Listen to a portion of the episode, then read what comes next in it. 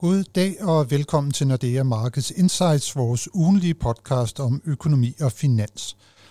Det er blevet torsdag den 21. december. Mit navn er Helge Pedersen, jeg er cheføkonom i Nordea, og i dag er jeg i studiet sammen med Jan Størup Nielsen for at lave dette års sidste podcast. Velkommen Jan. Tak. Vi har været gennem en uge, hvor den gode stemning er fortsat på de finansielle markeder. Renterne er faldet yderligere, mens aktiekurserne er steget. Og udviklingen er faktisk så markant, at de danske 10-årige statsrenter, som for blot et par måneder siden var op på det højeste niveau i mere end 10 år, nu er lavere end ved årets begyndelse. Ligesom det hjemlige eliteaktieindeks OMXC25 nu er oppe med knap 5% siden årets begyndelse. Og øh, Jan, nu hvor vi jo næsten er i gang med at gøre en slags øh, status over udviklingen på de finansielle markeder, så kan vi måske gøre det samme i dag, blot omkring øh, dansk økonomi. Og Jan, hvordan øh, gik det egentlig for, for dansk økonomi i løbet af 23? Jamen altså, sådan helt overordnet set, så er det jo gået bedre end jeg tror vi, eller i hvert fald bedre end vi, og stort set alle andre havde, havde troet, da vi, gik, øh, et, da vi gik ind i året. Det er simpelthen, økonomien har overrasket os positivt. Jeg vil sige, specielt udviklingen på arbejdsmarkedet er jeg meget, meget positivt overrasket over. Jeg havde frygtet, at vi vil på nuværende tidspunkt have set noget højere ledighed, faldende beskæftigelse, og så har vi jo hele situationen på, på boligmarkedet, som jo også i den grad har overrasket os positivt. Det er rigtigt. Det er nogle af delmarkederne, mm. Jan. Men hvis vi nu prøver lige at se sådan på vækstudsigterne, da det var, vi gik ind i 23 for dansk økonomi, der tror jeg, som du også siger, at, at vi var mange, der tænkte, det her det kan godt risikere at gå forholdsvis øh, galt. Vi havde en forventning om, tror jeg nok, at, øh, at, at 23 ville byde på en negativ vækst på en halv procent. Mm. Det bliver måske ikke helt tilfældet. Nej, lige nu der ligner det jo, og vi har jo ikke slutfase det nu for, øh, for året. Det kommer først et, et stykke hen i foråret næste år. Men det ligner, at vi kommer til at have en positiv vækst omkring 1%. Jeg vil så sige, hvis jeg skal retfærdiggøre vores egen prognose, at øh, det her med, at øh, vi skulle have negativ vækst i år, jamen hvis vi nu tager vores medicinalsektor ud af, af de her Øh, beregninger, så ligner det jo faktisk, at vi, vi rammer relativt tæt på. Det er jo meget vores medicinalindustri, der er boomet afsted i løbet af året, og som har, har givet os den her øh, ekstraordinære vækst. Så hvis vi tager medicinalindustrien ud, så er vi faktisk ikke helt skidt med det her kald, vi havde fra starten af året, med en, med en negativ vækst omkring en halv procent. Og det, det passer vel så også, ind, når det er, at vi så skal forsøge på også at rose os selv lidt, øh, at øh, dansk økonomi faktisk øh, jo lige nu befinder sig i det, vi kalder for en teknisk recession. Ja, altså vi havde øh, både i anden og tredje kvartal havde vi, har vi negativ vækst, i hvert fald sådan, som tallene ser ud lige nu. Øh, så jo, vi havde den her tekniske recession. Og jeg vil sige, der er jo også meget, der... Altså det giver jo meget god mening, at vi skal have lavere vækst.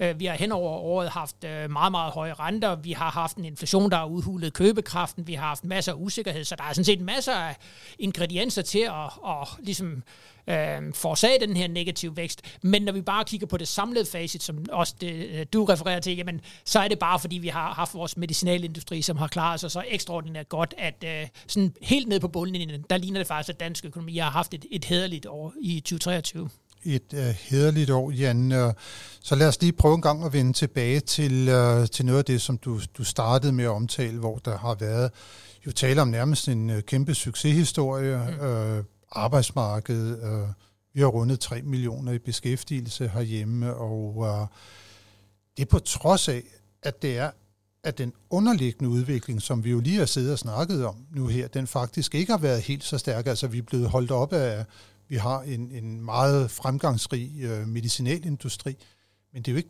rigtigt det, at arbejdspladserne som sådan er blevet skabt der. Det, det betyder jo ikke så forfærdeligt meget for det danske arbejdsmarked, altså medicinalindustrien. Nej, nej, det er rigtigt. Den skaber masser af velstand, men det er jo rigtigt, øh, en stor del af de produkter, der bliver produceret inden for medicinalindustrien, jamen de bliver, for det første bliver de produceret i udlandet, og de bliver, øh, de bliver også solgt til udlandet, så det skaber en sådan stor velstandseffekt, men mål på antal folk, der er i beskæftigelse i Danmark, jamen så fylder den ikke så meget.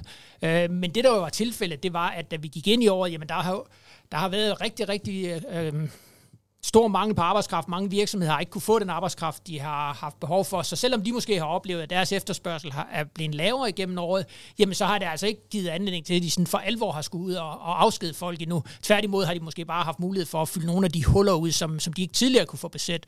Øh, få besat. Øh, så det betyder, altså når vi kigger på sådan den samlede beskæftigelse, jamen som du siger, jamen, så er vi nu over 3 millioner, og det har vi jo aldrig nogensinde prøvet før. Øh, så der er fortsat fremgang på arbejdsmarkedet. Ja, kigger vi på nogle af de der sådan ledende indikatorer for udviklingen på arbejdsmarkedet, så peger de vel heller ikke i retning af, at der kommer sådan en meget bræt opbremsning. Nej, det, det, altså, der er stadigvæk en del virksomheder, der siger, at, øh, at de kunne producere noget mere, hvis de bare havde den ønskede arbejdskraft. Antallet af ledige stillinger, det er selvfølgelig ikke rekordhøjt, men det er stadigvæk øh, forholdsvis fornuftigt. Øh, så nej, der er bestemt ikke noget, der tyder på, at vi lige pludselig rammer hovedet mod muren på arbejdsmarkedet. Det kan godt være, og det tror jeg, vi kommer til at se lidt højere arbejdsløshed igennem 2024, men jo slet, slet ikke det er ikke, noget, det er ikke nogen katastrofestigning, og vi skal også bare stadigvæk huske på, at, at niveauet er, er ekstremt lavt lige nu. Øhm, så der skal heller ikke så meget til at få, få ledigheden til at stige herfra. Nej, og så har vi jo stadigvæk øh, nyt øh, godt af, at der er kommet mange udlændinge ind på det, på det danske arbejdsmarked. Ja, det må vi sige. Altså, det har virkelig været en kæmpe gave til, til dansk økonomi, den her store tilstrømning af, af udenlandsk arbejdskraft. Og man kunne sige, at vi var slet ikke, havde slet ikke været i stand til at skabe den velstand, den vækst, hvis ikke vi havde haft tilgang af, af udenlandsk arbejdskraft. Så det er sådan, blevet sådan en helt øh, nødvendig del af dansk økonomi, at vi har øh, stadig flere udlændinge, der kommer ind og, og, og arbejder. Men vi kan jo også se, hvis man kigger på sådan noget som antallet af forsørget offentlig, på offentlig forsørgelse i Danmark, jamen det har stort set aldrig været lavere. Så på den ene side er vi i stand til at tiltrække mange dygtige udlændinge, men vi er altså også i stand til at få flere og flere af dem, som, som allerede er i Danmark, få dem integreret på arbejdsmarkedet. Og, og jeg vil sige, at begge dele er sådan set nødvendige for, for at fortsætte med at, at skabe vækst og velstand. Og det bliver jo rigtig øh, afgørende for i hvert fald de, de kommende år, at det er, at vi har adgang til den arbejdskraft. Men igen, du var også lige øh, inde på, at arbejde, eller boligmarkedet ud over arbejdsmarkedet havde også været noget af det, der havde, øh, der havde overrasket positivt. Hvordan er, er status egentlig der? Jamen det er jo, at, at priserne bliver ved med at stige, øh, og jeg vil nok sige, altså det eller andet sted, det er nok det, der har overrasket mig aller, allermest, at vi har kunne opleve de her stigende priser igennem øh, det meste af året. Øh, hvis jeg nu skal være helt ærlig, så synes jeg ikke, det giver så meget mening, at i en periode, hvor, hvor renterne er så høje, hvor der er usikkerhed, at vi stadigvæk kan opleve stigende boligpriser. Også fordi vi skal jo huske på, at niveauen, vi kom fra, var stadigvæk meget, meget høj. Altså vi havde prisstigninger på 20 procent under coronapandemien, øh, og at vi så kan nøjes med relativt små øh, prisfald øh, der, øh, frem, til, frem til starten af året, og så faktisk, at de vender rundt nu. Jeg synes, det er en, det er en kæmpe overraskelse.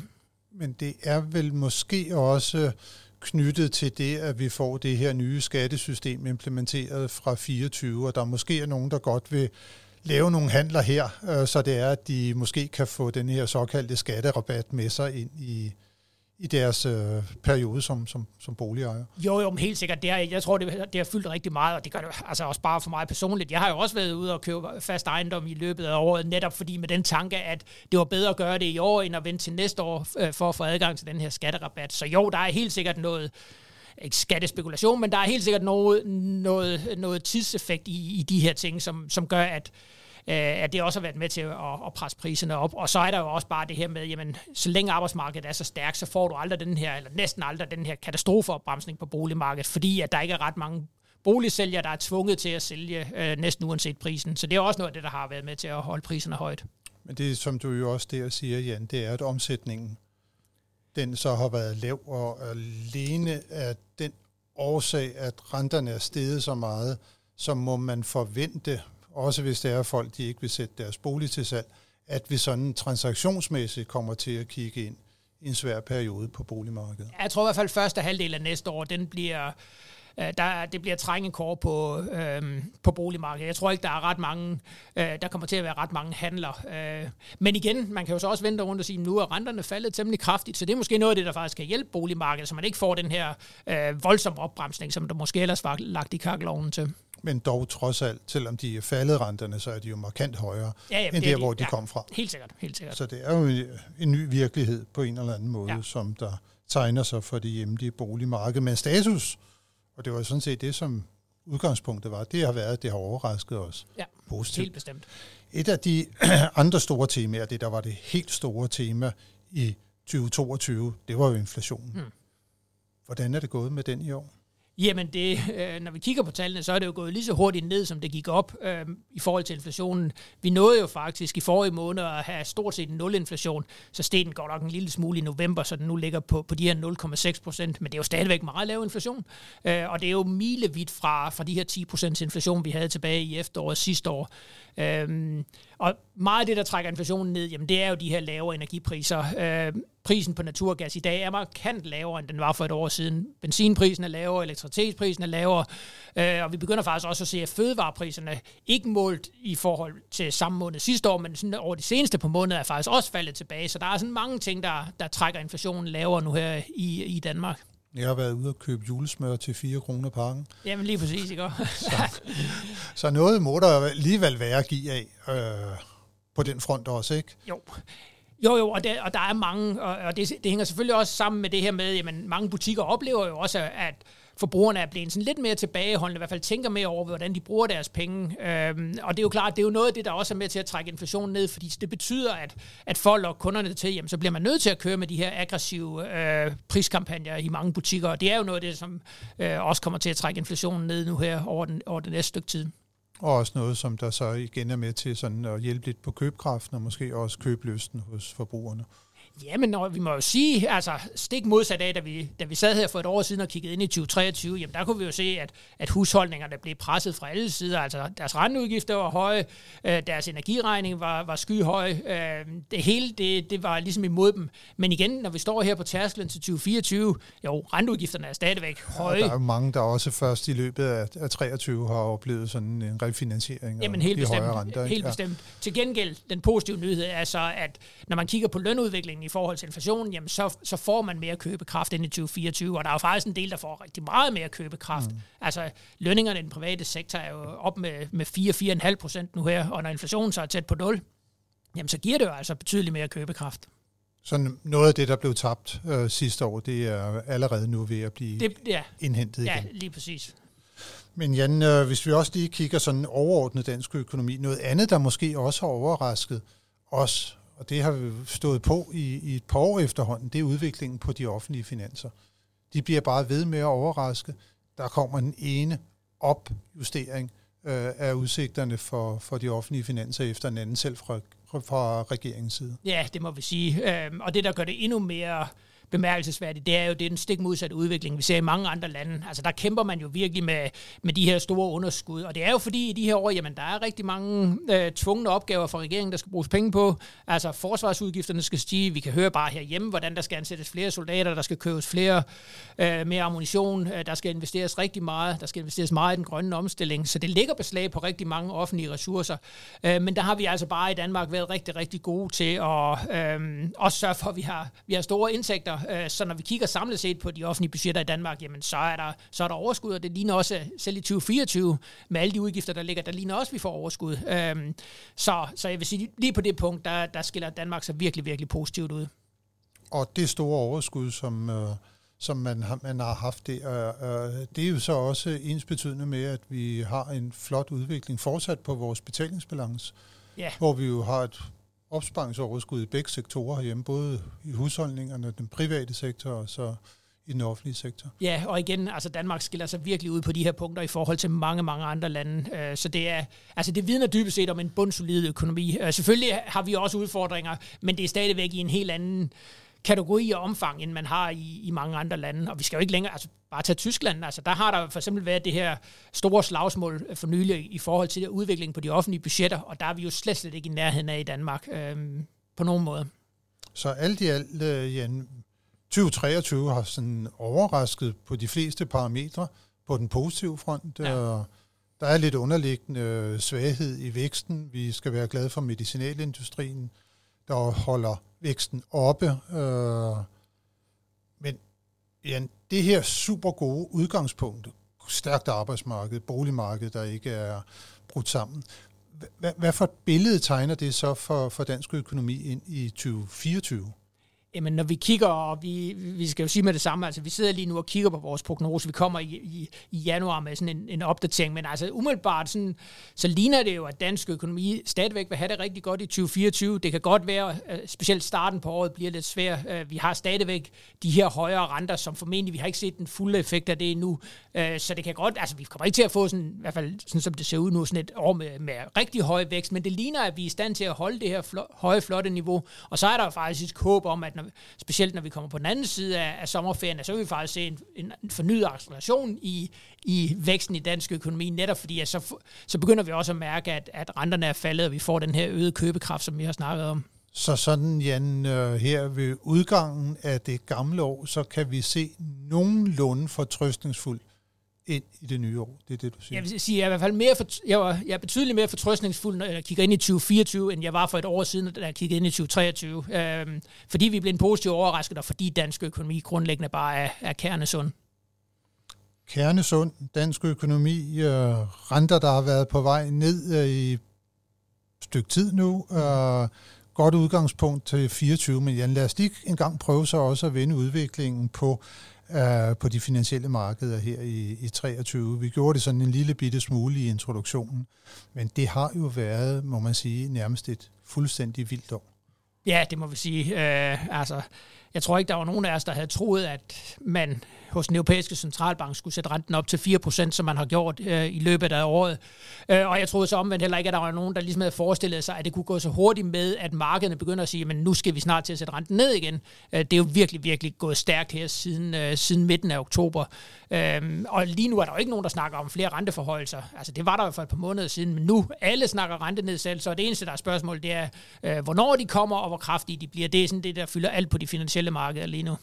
Ja, det har været en fuldstændig vanvittig udvikling. Og også bare den amerikanske forbundsbank, den er jo også nærmest vendt rundt på en tallerken. Altså, de siger selv tre rentesænkninger i løbet af 24. Ja, og det er jo ikke ret lang tid siden, at de sagde, at de var ikke engang sikre på, at de var færdige med at sætte renten op endnu. Øh, og nu, nu snakker de om, at nu skal de til at sætte renten ned. Og det har vi jo også i, i vores, vi har lavet en ny finansiel prognose. Altså der har vi jo, vi ligger op til fire rentenedsættelser i USA. Øh, men det vi så også siger, og det, det jeg synes, der er lidt interessant, det er, at vi siger, jo, de her rentenedsættelser i 2024, de skal nok komme, men vi tror faktisk ikke, at de fortsætter ind i 2025 hos den amerikanske centralbank. Øh, så det er mere den her med, at man måske har sat renten ikke man har sat den for meget op, men man har sat den kraftigt op, og så siger vi, så skal man øh, ligesom justere den lidt ned igen, men det bliver, vi tror i hvert fald ikke, at det sådan bliver startskud på, på det her med, at man skal tilbage til, til et nulrentescenarie. Slet, slet ikke. Nej, nu har der også været den der meget diskussion om det her higher for longer mm. og så videre. Det var jo den amerikanske forbunds, forbundsbankdirektør Paul selv, der var, der var inde på det. Uh, hvor, hvor ligger vi egentlig der, Jan, lige nu omkring det her higher for longer? Det er selvfølgelig higher i forhold til, hvor vi kom fra, ja. men det er måske ikke helt så high som det, som, uh, som markederne og måske også vi selv ventede for, for ikke så forfærdelig lang tid siden? Nej, jeg vil sige, jeg tror, vi alle sammen har ligesom øh, skruet lidt ned fra, øh, hvordan vi ser renteudviklingen. Men stadigvæk en amerikansk øh, styringsrente på 4% igennem hele 2025. Altså, det er jo et, jeg ikke sige, det er et højt niveau, men det er, jo, det er i hvert fald højt i forhold til, til, til et nulrentemiljø. Øhm, så, så hele, selve grundfortællingen om, at jo, det kan godt være, at man kommer til at sætte renten ned, men, men igen, det bliver i sådan et moderat tempo. Altså, den, den holder vi stadigvæk meget fast i. Og jeg vil sige, altså den primære grund, jamen, det er jo netop arbejdsmarkederne. Nu snakker vi om dansk økonomi, hvor vi var positivt overrasket over, så lav arbejdsløsheden var. Altså det har man jo været i stort set hele den vestlige verden. Og det er altså bare noget af det, der gør, i hvert fald sådan som vi ser verden, at, at vi ikke skal tilbage til, til nul renter igen.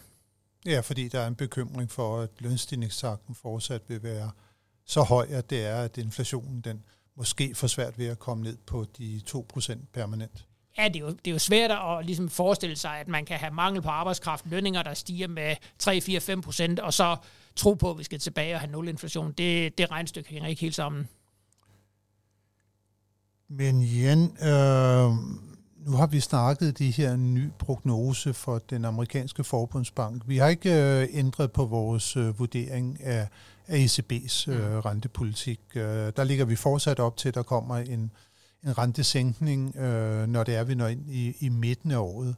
Øh, Men hvis vi lige kigger så på, på de hjemlige renter i det scenarie, vil det så være sådan, at Nationalbanken øh, bare følger med øh, den europæiske centralbank, når den begynder at sætte renten ned? Bliver det i samme tempo, eller hvad er det for nogle ubekendte faktorer, som der måske kan, kan ændre det billede, og hvad, hvad er status på det lige nu? Jamen altså, sådan som vi ser verden, så tror vi, at Nationalbanken kommer til at følge en til en med ECB, og det vil sige den første rentenedsættelse i Danmark øh, i juni næste år øh, med, med de her 0,25 procentpoint.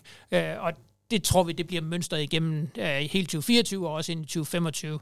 Øh, men undervejs, der kan jo selvfølgelig sagtens komme, altså vi skal huske på Nationalbanken, jo, som udgangspunkt følger de den europæiske centralbank, men hvis der opstår pres på kronen, enten for en stærk krone eller en svag dansk krone, jamen så kan de lave nogle små justeringer.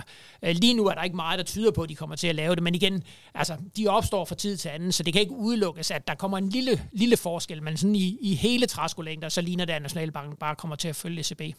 Så vi skulle altså kunne se i 2024, hvor i hvert fald de korte renter, de kommer til at blive, øh, blive lavere ja. end der, hvor, hvor vi ligger nu. Men hvad så med i den, den lange ende af rentekurven, som jo også har kæmpe betydning, må man sige, for blandt andet ja, boligmarkedet? Der synes jeg, billedet er lidt noget andet. Jeg synes virkelig, virkelig, man har taget forskud på glæderne. Man har indpriset meget, meget aggressive rentenedsættelser fra den europæiske centralbank, og dermed også fra Nationalbanken.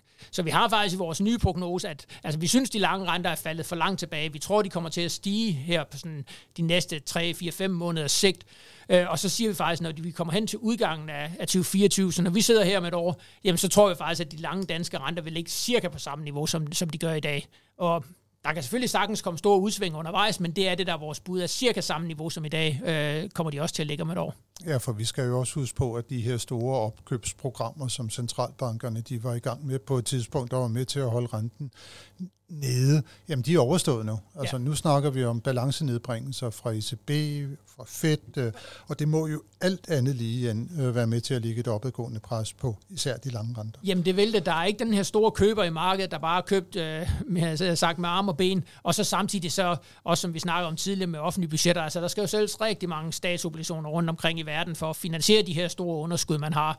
Øh, og det er også med til at presse, presse de lange renter opad. Så der er bestemt øh, ting, der, der ligesom er med til at holde dem på, på forholdsvis høje niveauer. Så det, som vi er ved at konkludere nu, Jan, det er vel, at vi får sådan en stejlning af rentekurven ja. i løbet af 2024, altså hvor at de største markedsbevægelser kommer til at ligge i den, øh, den korte ende af kurven. det vil være de, kort, de, de renter, der er mest afhængige af, hvad centralbankerne gør. Det er det, hvor vi ser de største fald, hvorimod at de lange renter, der er meget mere afhængige af, hvordan tingene udvikler sig på lidt længere sigt, de vil være noget mere jeg vil ikke sige, at de vil ikke være stabile, for jeg tror, der kommer virkelig, virkelig store udsving undervejs, men niveauerne igen om et år vil cirka være det samme, som de er i dag. Og det bliver jo enormt spændende, igen, når det er, at vi sidder her igen. Øh, ja, det kommer vi jo til at gøre inden ja, ja, om et ja. år, men uh, om et år, og så kan gøre noget status, og ikke mindst på, hvordan kommer det til at gå på, på boligmarkedet. Kan det stå imod det her, når det er, at uh, det nye skattesystem det, det er blevet implementeret, og måske den underliggende udvikling i økonomien fortsat er sådan relativt svag. Ja, og det, det er jo lige præcis det, der er det farlige, når, når de her ting de bliver optaget, så, så hænger man på det. Så hænger vi på det, men ja. uh, en gang imellem kan det jo også være godt, at man kan blive stillet til ansvar for det, man uh, har sagt.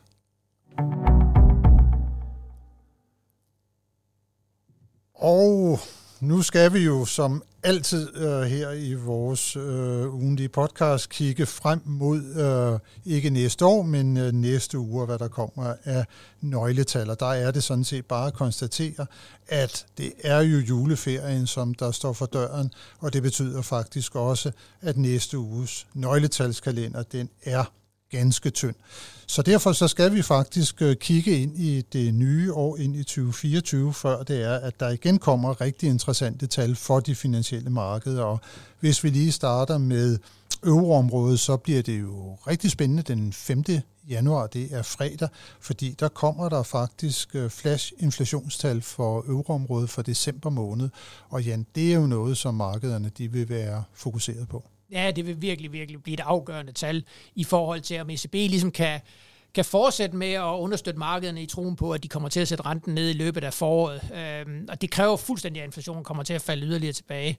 Og specielt ECB-chef Christine Lagarde har jo været ude at sige, at jeg skal passe lidt på med den udvikling. Der er måske nogle ting, der begynder at, at kan trække i den anden retning, så det bliver meget afgørende, hvad, hvad de her tal de kommer til at vise. Og der bare lige for at opsummere, så kom inflationstallet ud på 2,4 procent i euroområdet i november måned, og den såkaldte kerneinflation, altså når man har renset tallet for udviklingen i energi, fødevare, alkohol og tobak, ja, det lå på 3,6 procent, og det var, som du allerede har nævnt, Jan, det var jo øh, noget lavere, end det var i oktober måned, så det bliver spændende at se, om december øh, kan fortsætte den positive øh, udvikling. Og den selv samme fredag, altså den øh, 5. Januar, så er der også øh, kongetal fra USA. Arbejdsmarkedsrapporten for december måned bliver offentliggjort der, og der vil der jo som altid være fokus både på løntallet og på beskæftigelsestallet.